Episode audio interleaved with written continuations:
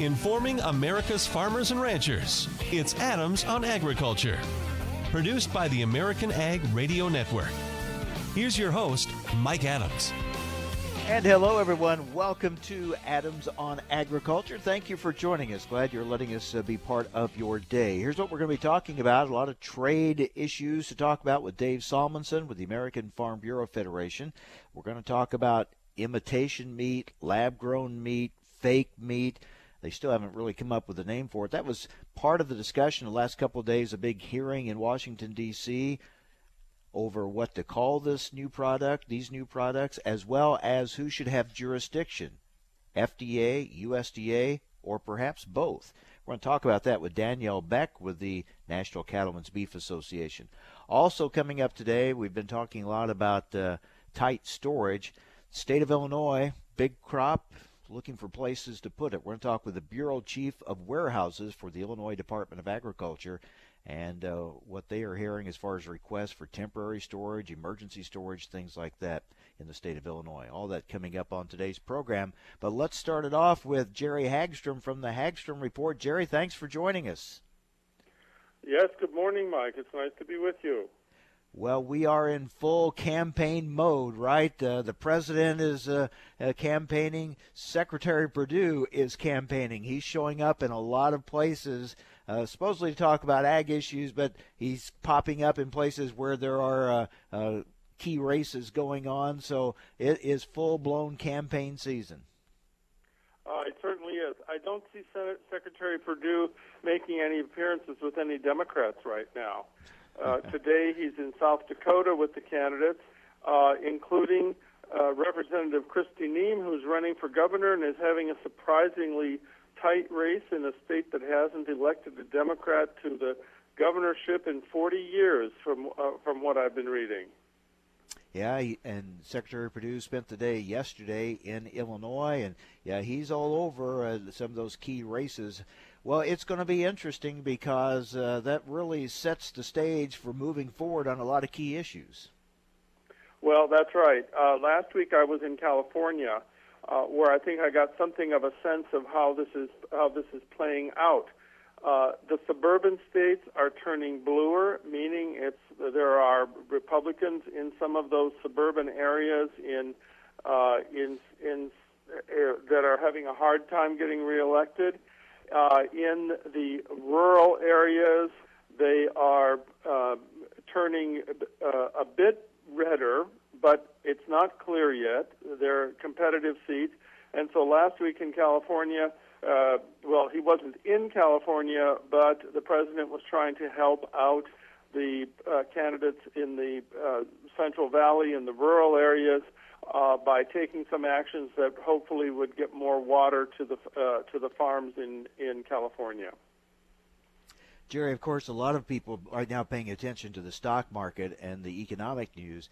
Meanwhile, there's been bad ag economic news for some time now. And as we look at this uh, U S Mexico Canada agreement, uh, which the administration is touting uh, will be a real boost for the ag economy, the Federal Reserve banks in the Midwest are saying that uh, for now that, that new trade deal would not do much to help, and uh, we're already seeing a lot of pain out there. The dairy industry already asking for more help in the next round of ag assistance. Uh, I think more and more focus is going to start really being uh, put on uh, the state of this ag economy. Oh, I think you're right. And the problem with the U S Mexico Canada agreement is that it did not cover the steel and aluminum tariffs that the Trump administration has imposed on Mexico and Canada. And because the U S imposed those tariffs, then Mexico and Canada have put tariffs on U S agricultural products. So the dairy industry in particular is saying, well, you can move forward with this thing, but our products are going to be too expensive uh, uh, for the Mexicans or the Canadians to buy if we have these retaliatory tariffs. So they're pressure, pushing hard for the Trump administration to take off those steel and aluminum tariffs. The Trump administration has imposed these tariffs on national security grounds, but the argument is, how can this be national security? These are our neighbors. These are our allies. This isn't China. This isn't Russia. This isn't a country with which we uh, have conflicts. So how can you make this argument? Um, but you know, this is one of those cases where the president has the power, and there's not much you can do if the president insists on on on this. And so far, the administration has not removed those tariffs. We're talking with Jerry Hagstrom with the Hagstrom Report. Meanwhile, Jerry, uh, uh, House appropriators are putting together an ag spending package. They're going to probably need something in there for some uh, some assistance for those in states hit hard by uh, the hurricanes. Meanwhile, we keep hearing about the budget cutting going on, and Secretary Perdue saying he thinks they can find ways to cut more out of the uh, ag budget. Uh, it's going to be interesting to see how all this works out from you know, in dollars and cents. Well, of course, it, uh, of course, it will be. Uh, and in terms of the five percent cut, we haven't gotten any details from U S D A about what they might cut. Uh, the Democrats are pointing out that the administration has talked about cutting crop insurance, and of course that would hit farmers. Uh, but on the other hand, uh, Congress is now working, is going to, apparently going to do some kind of of disaster aid, uh, especially for the farmers in Georgia and Florida. And from what I can tell, on a national basis, we don't really quite understand how bad it is in those in those states from uh, the, the you know the the destruction from the from the hurricanes. Um, I must admit, as a journalist, uh, I think this is one of those things where we don't report as well on the rural areas because the national journalists are not there. And uh, of course, this is this is really a visual story. Uh, but re re requires a lot of uh, print reporting, too, to really understand for the, the problem. Well, we've been getting reports here on, uh, on this show from North Carolina, Georgia, Alabama, Florida, and just hearing about the destruction there. And a lot of it's more than not, it's bad enough to lose this year's crop, but when you're losing uh, trees uh, and when you're losing uh, infrastructure, that's such long-term impact. And then when you have the ag economy the way it is right now, there'll be some decisions that will probably mean a lot of farmers may be going out of business. Well, indeed. I read that one of the agriculture commissioners said this isn't a, an annual storm. This is a generational storm, that it will affect agriculture for, for a generation uh, in some, uh, some of these places. So it is a, uh, a real tragedy, and I don't think We, uh, I don't think we understand the full impact of it yet. All right, Jerry, we appreciate you being with us, and uh, we'll be talking more in the days ahead. We got some big events coming up. Uh, look forward to talking with you. Thank you. All right. Good to talk to you. Take care. Jerry Hagstrom with the Hagstrom Report. All right. A little bit later on, we're going to talk about uh, the, the the hearing that's been held these last couple of days. Interesting, this whole issue of, of these new products coming out. Sell meat, lab meat, fake meat, imitation meat. The big question over who has jurisdiction, U S D A or F D A, but also a big question just what do you call these products? And uh, everyone involved seems to have different thoughts on that. We'll talk about that in a bit with Danielle Beck with the National Cattlemen's Beef Association. But coming up next, more on these trade deals. Just how good a deal is this U S Mexico Canada agreement? And what about the ongoing pain being caused by the tensions with China? We'll talk about all that with Dave Salmonsen with the American Farm Bureau Federation. That's coming up next on A O A, Adams on Agriculture.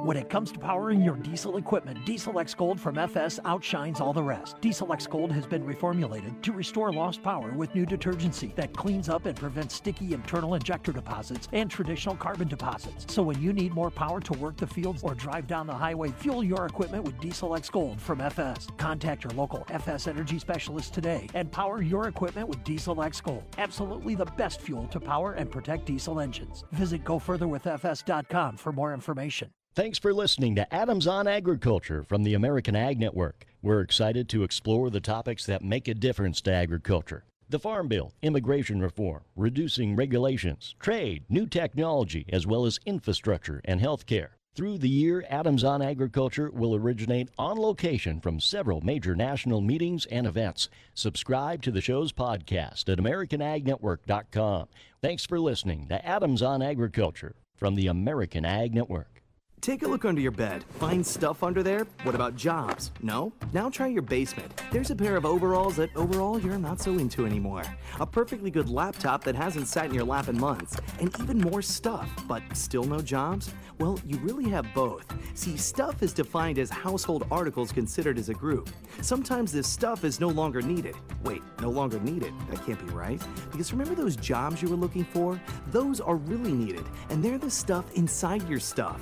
Even inside that winter coat that moved with you to Phoenix. Our job is to unlock those jobs, and it starts when you donate your stuff to your local Goodwill. Here's how we do it. When you donate to Goodwill, we sell your stuff to provide job training for people right here in your community. So just by teaming up with Goodwill, you help create jobs. And isn't that worth parting with the leftover keytar from your eighties cover band? Goodwill. Donate stuff, create jobs. Find your nearest donation center at goodwill dot org. A message from Goodwill and the Ad Council. All right, guys, we're ready for our Four Seasons sunroom, and Daddy's gonna get a rec room with refreshments. Oh no, we'll be sleeping under the stars. Mom, what about the one with, you know, the fun? Nice try, little bro. It's a gym. My gym. Hey, Grandma's getting her Four Seasons garden room. Weather tight and still like being outdoors. Maybe a living room. Oh no, wait, a family hub. Yeah! No matter what the budget, the season, or the climate, Four Seasons Sunrooms let you and your family enjoy the outdoors inside. Call now to hear more about these great offers from the premier manufacturer of sunrooms since nineteen seventy-five. More reasons for Four Seasons now. To find out more, call toll-free eight hundred, nine eight eight, four four seven seven. That's eight hundred, nine eight eight, four four seven seven. Call eight hundred, nine eight eight, four four seven seven today.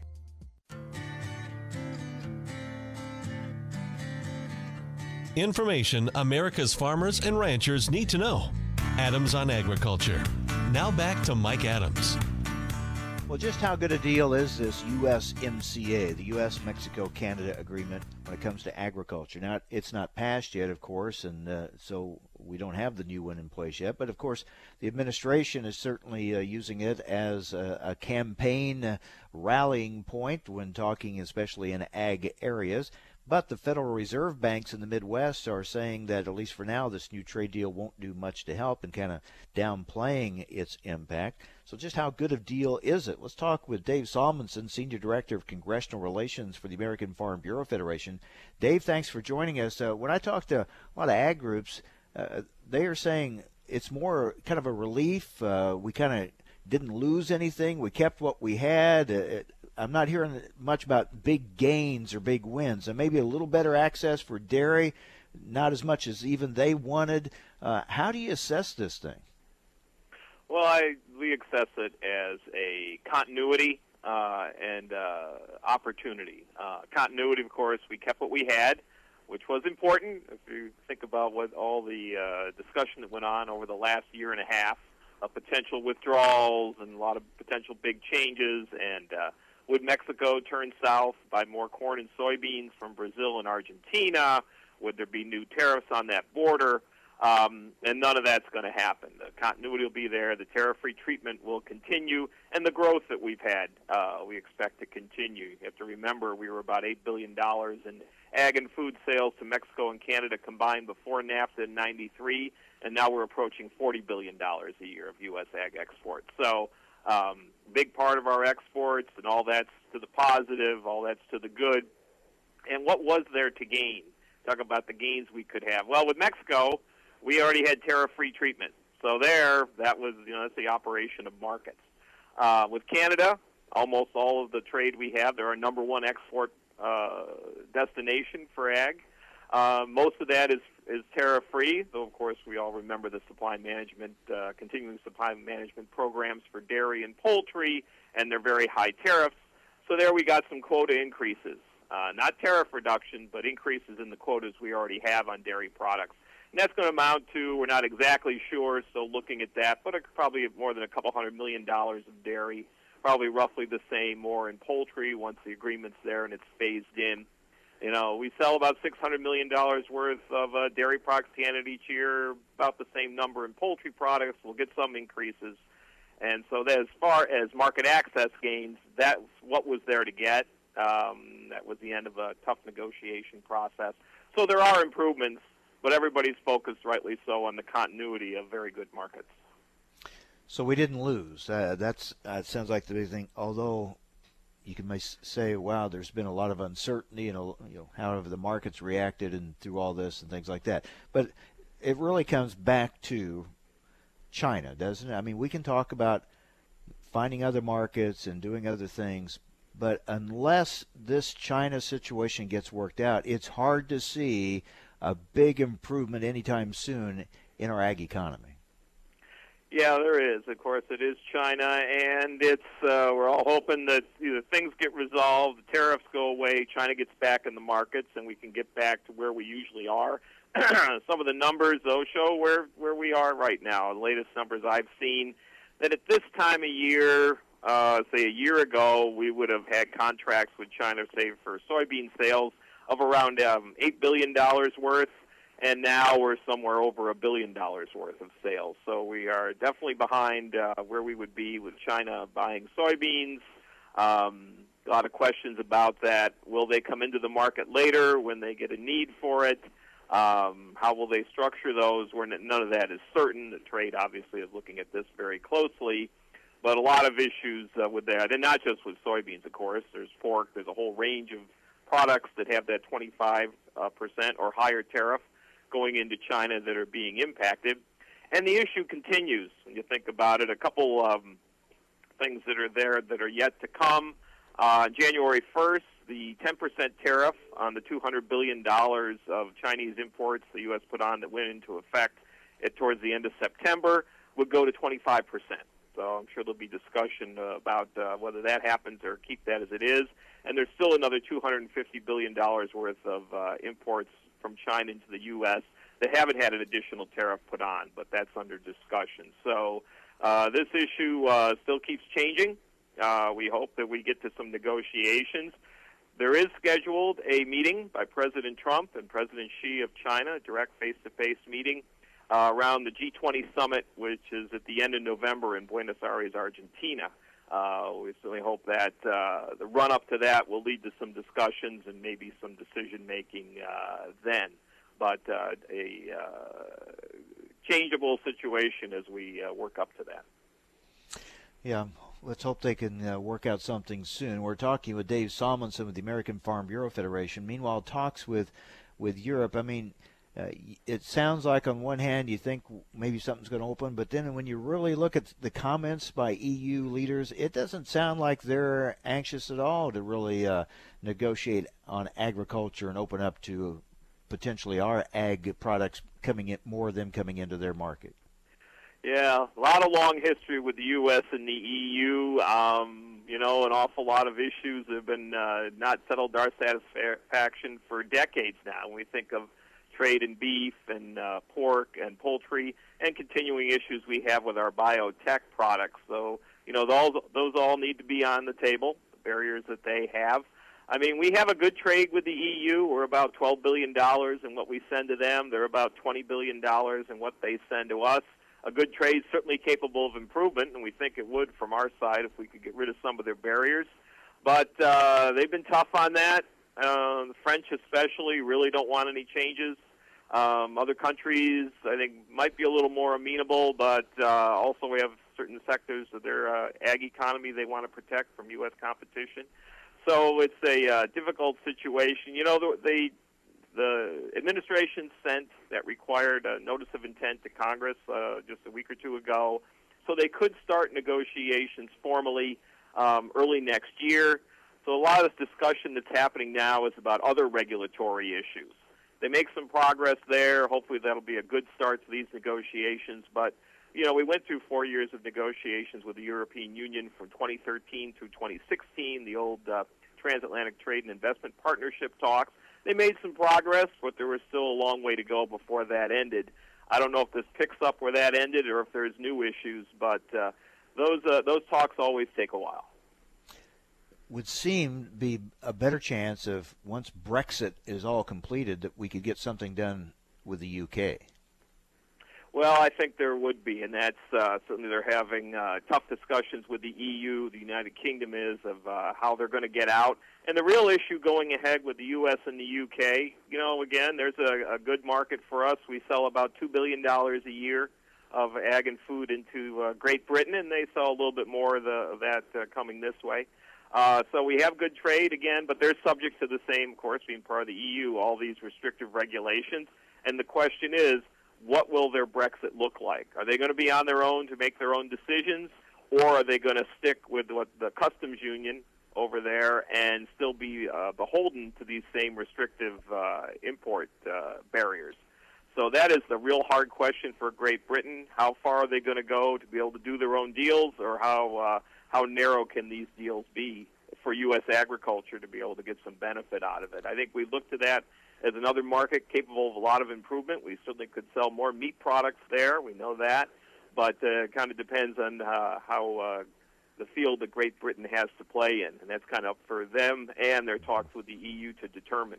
But we're looking forward to that, to having uh, good negotiations, which could start uh, later on next year once they get done with the Brexit issue. Hey, one other note. What do you think is the future of the W T O? Is, is that organization, is that body, that system, you think going to uh, continue, or do you see that breaking down? I think the W T O will continue. Right now they're engaged in uh, Canada's hosting some talks with a lot of countries trying to find a way forward to deal with some of the issues that the U S has brought up. And these were issues that have been dragging on for years, but now they seem to have come to a point where they really need serious attention. How the appellate body works, uh, how decisions are made there, what kind of cases they take, uh, under what grounds do they uh, go forward and make decisions, um, how are they going to negotiate in the future? Uh, we haven't seen, you know, the Doha round uh, didn't result uh, in anything, resulted in failure basically because all the countries at once couldn't agree.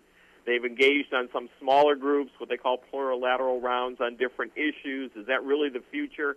Well, if it is, then a lot of their procedures need to be overhauled for a different trading environment. You know, it was all written there in the uh, in the early nineties, different world than we have now. I think it does require, as they say, some reform. But I think most of the countries are still dedicated to it. I think they see the benefit of having a rules-based trading system so we can move internationally uh, much better. And these are the kind of issues that it really needs a redo and an update, and that's what they're working on. All right, Dave, thank you. Good to talk with you. Okay, always a pleasure. Take care. Dave Salmonsen, Senior Director of Congressional Relations for the American Farm Bureau Federation. All right, the last couple of days, there's been a joint U S D A F D A public hearing on cell-cultured food technology. We'll talk about that next here on A O A. It's a bully, but we aren't afraid of a fight. It's elusive, but our focus never fades. It's deadly, but we were born to defeat cancer. You may not have heard of us, but our work has helped millions impacted by cancer. We are the Leukemia and Lymphoma Society. We are leaders in advancing breakthroughs in immunotherapy, genomics, and personalized medicine. This research saves lives. After sixty-five years of fighting blood cancers, we've arrived at a game-changing belief. The cures for cancer are in our blood. The drugs and treatments we've developed for blood cancers have helped people affected by many different types of cancers. We are the Leukemia and Lymphoma Society. Beating cancer is in our blood. Learn more at L L S dot org. Time now for a market check here on Adams on Agriculture. I'm Rusty Halverson from the American Ag Network. Grain and oil seed sector easier on this Thursday trading session. Weekly export sales fell below expectations for corn and soybeans, according to the Wire Talk. U S D A reporting soybean net export sales of two hundred twelve thousand seven hundred metric tons for the week ending October eighteenth. Corn export sales of three hundred forty-nine thousand five hundred metric tons. December corn edged to a slightly lower close on Wednesday, trending four to five lower on this Thursday. The short-term corn trend bias flipping to negative on Wednesday, the market closing below its ten-day moving average and back below the three sixty-nine and three quarters level. As long as the ten-day moving average resistance and the three seventy-two and a half high from Tuesday hold firm, corn bears retain the short-term technical edge. In soybean futures, we are four to five cents lower an hour into Thursday's session. The bean bears remain in control of the short-term trend. The January contract is trading below its ten-day and twenty-day moving averages. U S stocks opened higher today after an intense sell-off on Wednesday wiped out this year's gains in the S and P five hundred and Dow Jones Industrial Average, some recovery being seen on this Thursday. In the wheat futures, we're trending four to six lower in Chicago and Kansas City, penny and a fraction lower in Minneapolis. Live cattle futures, a mix. October up twenty-five, back months steady to thirty-seven cents lower. Feeder cattle, seven cents to fifty-seven cents lower. Lean hog futures, a dime to sixty-two higher. The Dow up two hundred points. You're listening to Adams on Agriculture, presented by the American Ag Network. I'm Rusty Halverson. Do you need a car? Been shopping only to be turned down because of bad credit, low credit, no credit, bankruptcy, or divorce? Guess what? Today's your lucky day, because now you can buy a car, truck, or S U V, just about any vehicle. It's true. Bad credit doesn't matter. No credit doesn't matter. Bankruptcy or divorce, it just doesn't matter. As a matter of fact, your job is your ticket to your new vehicle. We're Auto Credit Express, and we've helped thousands of people just like you. Antonio H. told us, great company, got me connected, and the day I went in, I drove off in the car I wanted. one hundred percent worth your time. Need a car? Get started now and drive off as early as today. Just go to eleven ignore my score dot com right now. That's w w w dot eleven ignore my score dot com. Auto financing the easy way. eleven ignore my score dot com. Get started today. Auto financing the easy way. Information America's farmers and ranchers need to know. Adams on Agriculture. Now, back to Mike Adams. What's in a name? Well, quite a bit, especially when it comes to food products and how you can present them and, uh, and promote them. And that was a big part of the uh, of the discussion the last couple days at a joint U S D A F D A public hearing on cell cultured food technology. So what do we call it? Is it fake meat, uh, lab meat, imitation meat? Uh, those that are producing the products don't like those kind of names. They don't think that's fair to them. So that's a big part of the debate, and then who has jurisdiction over this new technology as well. Let's talk about it with Danielle Beck, Director of Government Affairs for the National Cattlemen's Beef Association, who's been a part of that hearing the last few days. Danielle, thank you very much. First of all, how did you think the hearing went? Well, thank you so much for having me. I, I think that it was a good exercise. It was an important first step to show that both U S D A and F D A are committed to working together.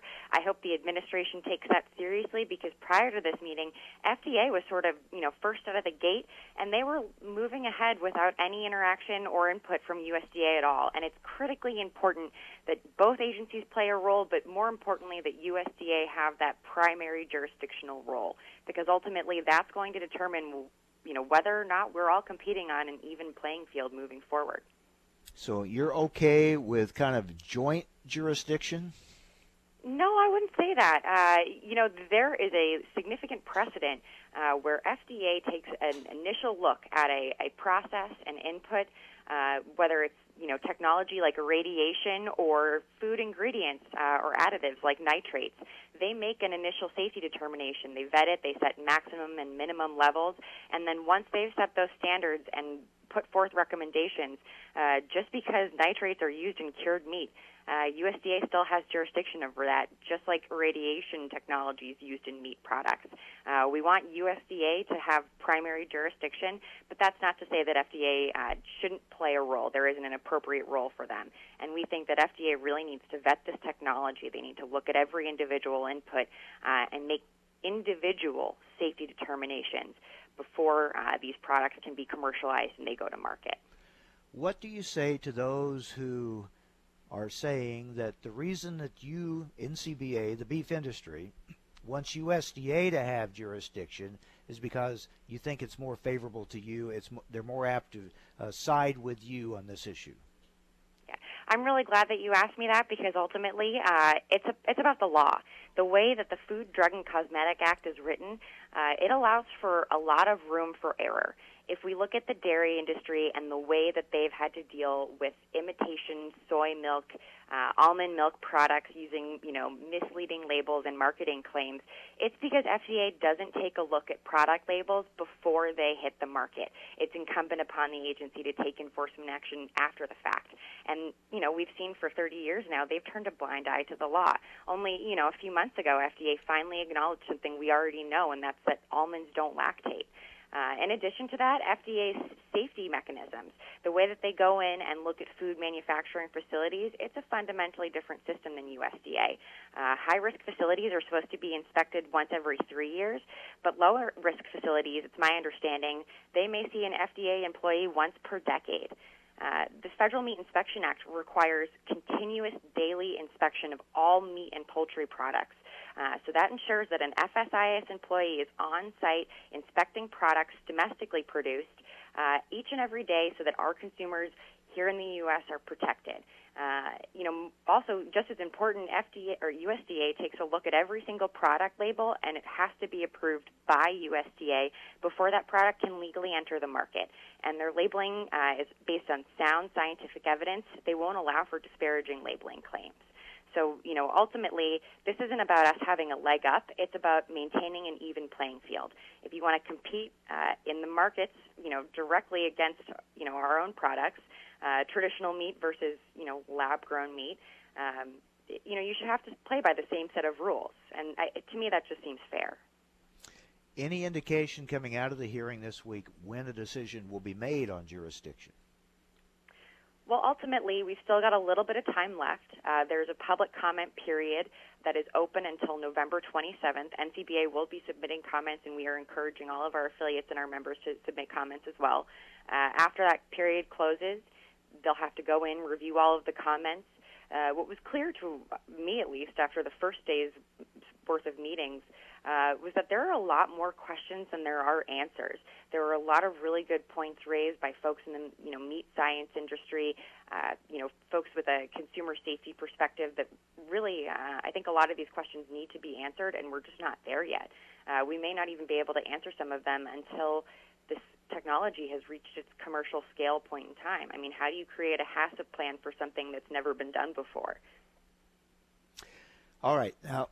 We're talking with Danielle Beck with the National Cattlemen's Beef Association. Danielle, let's talk about what the products are going to be called, because that's a big uh, issue as well. Now, I'm, I'm reading quotes from C E Os of uh, some of these companies that are producing or going to produce these cell-based uh, products, and they say that the term lab-grown meat uh, is intensely misleading and unfair to them. Another says, when we go to market and label this or their product, it would be simply dishonest to label it as anything other than meat. So where are we on the debate over what they can call their product?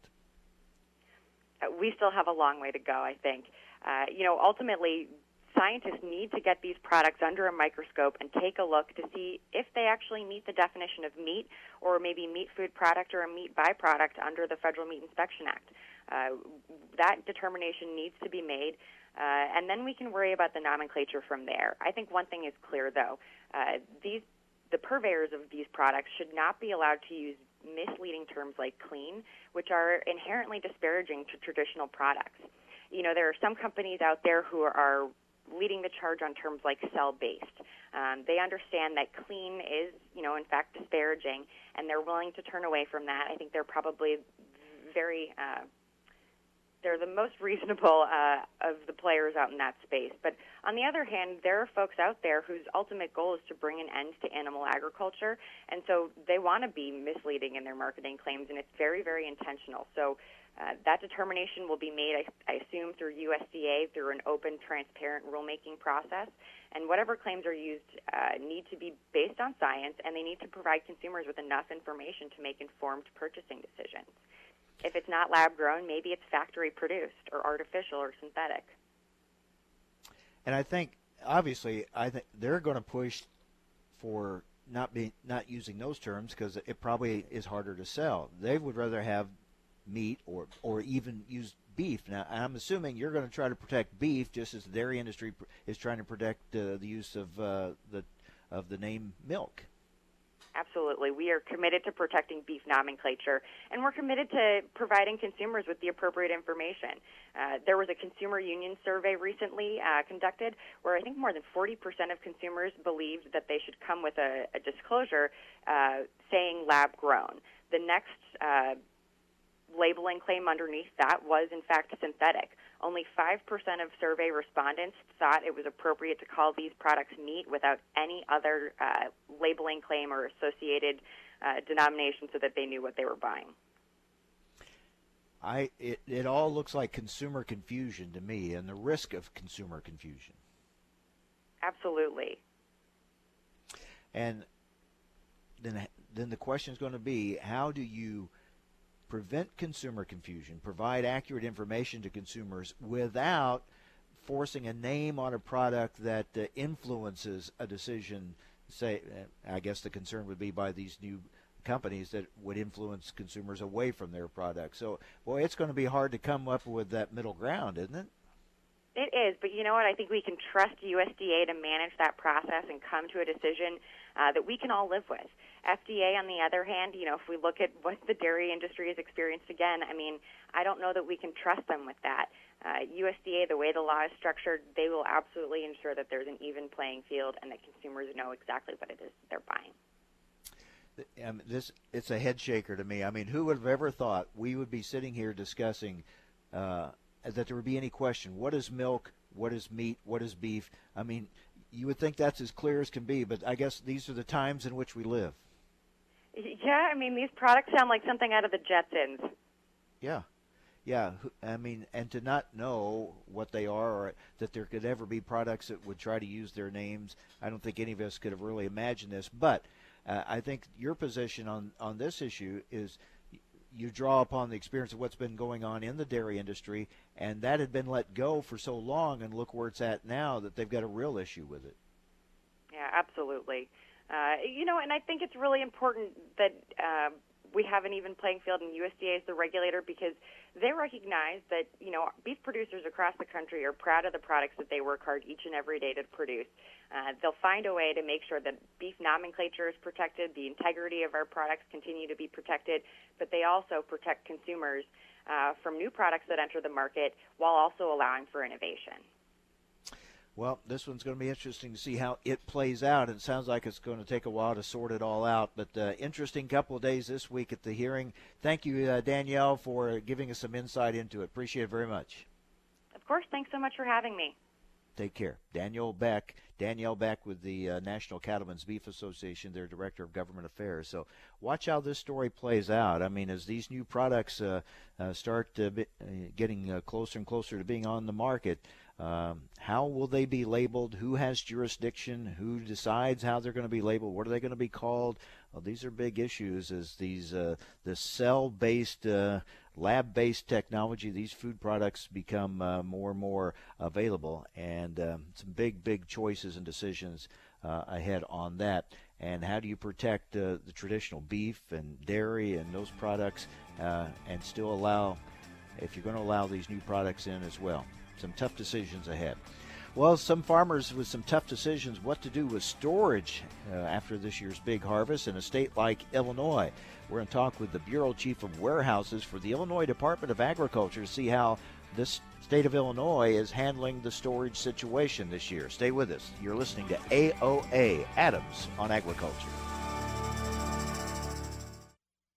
Have you written a book and want to get it published? Then call Page Publishing at eight hundred, nine five five, four five three eight immediately. That's eight hundred, nine five five, four five three eight. Page Publishing is looking for authors of all types of books. And unlike most publishers, Page Publishing will take the time to review each and every book submitted to them and give you their feedback. If they like what they read, they'll get your book into bookstores and for sale online at Amazon, the Apple iTunes Store, Barnes and Noble, and other outlets. They handle everything: editing, cover design, copyright protection, printing, publicity, and distribution. So if you've written a novel, children's book, cookbook, inspirational work, poetry, or a biography and want to get it published, then you need to call Page Publishing and do it immediately. Call eight hundred, nine five five, four five three eight now for your free author submission kit. Again, for your free author submission kit, call eight hundred, nine five five, four five three eight.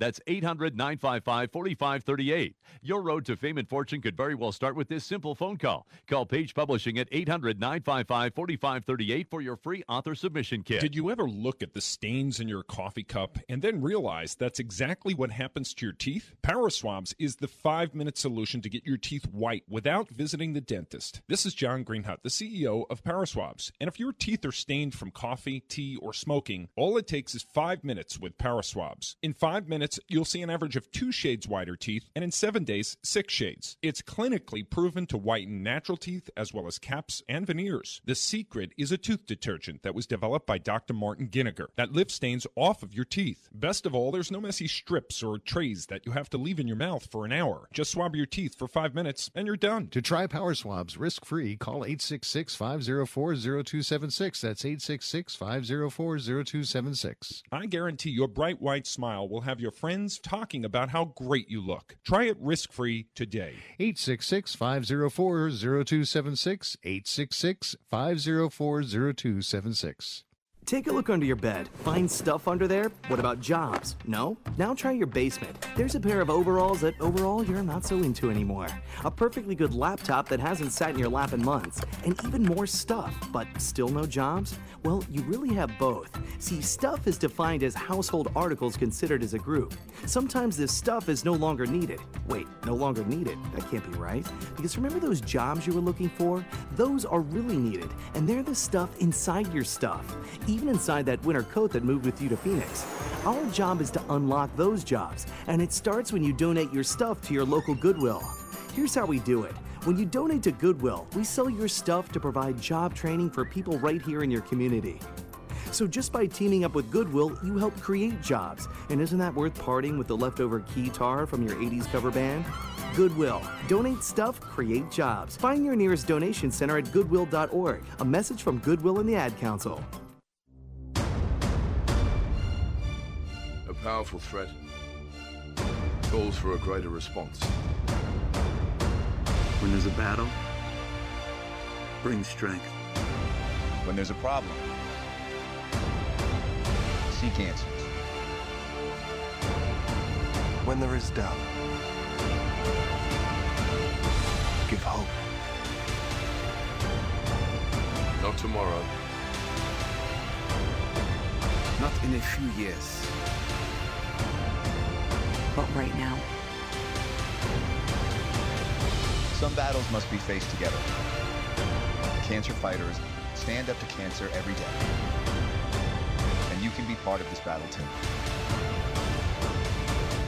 Visit stand up to cancer dot org to learn more. Together, we can save lives. Have you written a book and want to get it published? Then call Page Publishing at eight hundred, nine five five, four five three eight immediately. That's eight hundred, nine five five, four five three eight. Page Publishing is looking for authors of all types of books. And unlike most publishers, Page Publishing will take the time to review each and every book submitted to them and give you their feedback. If they like what they read, they'll get your book into bookstores and for sale online at Amazon, the Apple iTunes Store, Barnes and Noble, and other outlets. They handle everything: editing, cover design, copyright protection, printing, publicity, and distribution. So if you've written a novel, children's book, cookbook, inspirational work, poetry, or a biography and want to get it published, then you need to call Page Publishing and do it immediately. Call eight hundred, nine five five, four five three eight now for your free author submission kit. Again, for your free author submission kit, call eight hundred, nine five five, four five three eight. That's eight hundred, nine five five, four five three eight. Your road to fame and fortune could very well start with this simple phone call. Call Page Publishing at eight hundred, nine five five, four five three eight for your free author submission kit.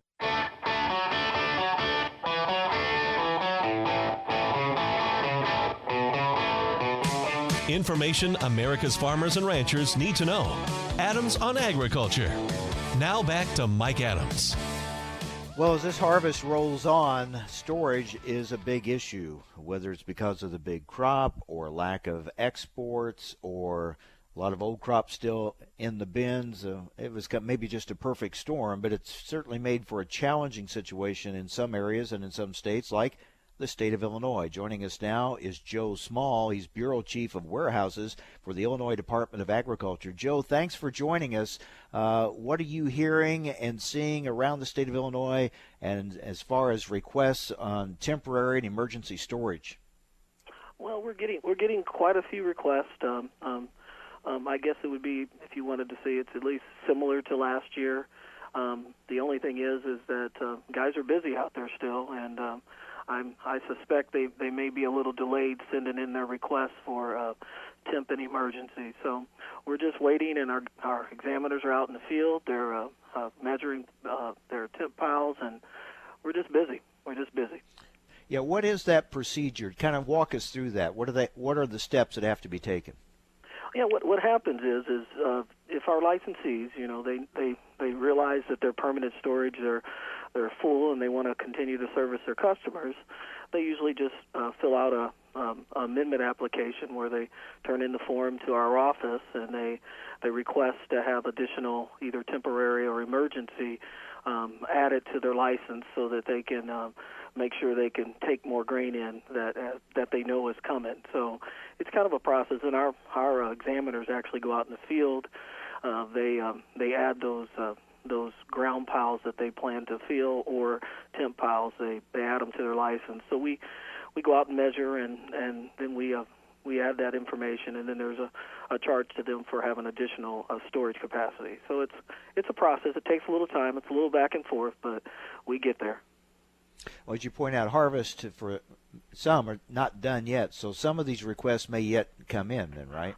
I, I believe you're, we're going to see more of them uh, we're, uh, because it just seems as though when we're our uh, um, examiners are out there, they're busy. So when they're busy, some of these things kind of, you know, take a little time to get them worked out, so they get them sent in. So, you know, that, that may be a little bit of the delay of, of receiving all the, the documents that we're supposed to get.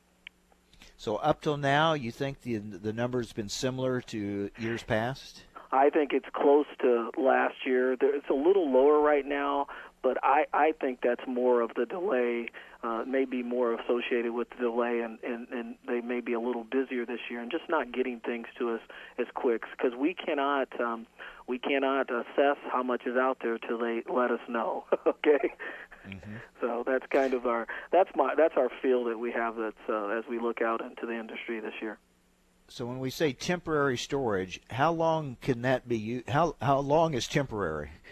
Temporary is they, they, they have the ability to leave grain in these um, temporary uh, um, temporary spaces for six months. So it's a little different for emergency. It's a little less. It's only uh, ninety days. Um, And that's because, you know, of, of, of the structures they're in. Uh, temporary storage will hold the grain better, so it gets a little more time in regards to how long they can have grain in those uh, structures. So you're getting more temporary or emergency requests? Uh, much more temporary, um, much more temporary, but that's usually the norm. Um, there's more temporary. Emergency people tend to, you know, that's that's something that they do as a last resort, and they, you know, because of your grain is, is – it's on the ground as opposed to on a, a solid structure and has tarps over it. So people, people just that's not a norm. That's usually what they do as a last resort. Bureau Chief of Warehouses for the Illinois Department of Agriculture, looking at the uh, storage situation in the state of Illinois. Uh, do you have enough examiners, uh, inspectors to go out and do all this? I, I would guess that they are really busy. Well, they are, and we one thing we try to do during this time of the year is we, we try to move a, a little bit away from, um, um, I, I guess in a sense, uh, I, I would call it pestering our, our licensees, and more so uh, dealing with the with this temporary and emergency um, process. So it, it, we kind of try to stay out of their way a little bit so that they can keep getting their work done without us constantly asking for additional documents and, hey, could you provide me this and this? So we're we're trying to work with them so that um, you know, they can get their jobs done and, and we can get our jobs done also. Has have you seen a significant increase in farmers' storage, their own on-farm storage, that maybe uh, has picked up some of this uh, uh, this load that helped with this situation? Well, that, that's more of an anecdotal stuff for our part because, you know, we do see that uh, farmers are using more of these these sock type um, um, mm-hmm. um, uh, storage uh, bags that you probably have seen out there. So we are seeing more of that out there, but we don't know if that's uh, in replacement of, of what other storage they already have. So it, that's more of an anecdotal type of view on it. Yeah, we, we're seeing different types of storage apparatuses, such as, like I said, those those socks that, that they call them socks or they're bags. Bags, um, yeah. But it's you know it's difficult to put your finger on if there's more out there, because that's that's not something that we maintain a, a, a listing of how much uh, on on form on on farm storage there is. Yeah, it just seems driving around the state, it seems like there's I've seen more. Maybe it's, I just noticed or I'm, I'm paying more attention to it. It just seems like I've seen more of those bags this year. Yeah, we'll have a better idea at the end of uh, or towards December, because everything will be in and tallied, and we'll we'll have a better picture on how it compared to, to last year. It's a little early for us because we kind of we, we come in towards the middle to the end, um, so we'll have a better picture as we get closer to um, uh, December. And meanwhile, even though Illinois is well ahead of a lot of states on harvest, as we point out, it's not done yet. No, we still we still got uh, you know there's beans out there, and um, I know there's beans, and corn is a little further ahead, but uh, they're still uh, wrapping it up, and um, um, I, you know I suspect maybe in the next few weeks or so we'll we'll they'll, they'll be putting their stuff away. Yeah, and uh, you'll get more requests uh, for where oh, they can yeah. uh, store it and where they can pile it up for sure. All right, Joe, thank you very much. Thanks for the update. It, it's great. Have a great day. Take care. Joe Small, Bureau Chief of Warehouses for the Illinois Department of Agriculture. All right, coming up on tomorrow's program, we're going to uh, learn about a, uh, a, a rally today going on in Wisconsin, talking about trade and the impact of trade on a state like Wisconsin, agriculture overall. We'll get an update on the African swine fever situation. What does that mean as far as maybe a market opportunity, but also what's the risk to the United States? And we'll also uh, have continue our series on looking ahead to twenty nineteen, planning ahead, preparations, some things you can be looking at. All that coming up tomorrow.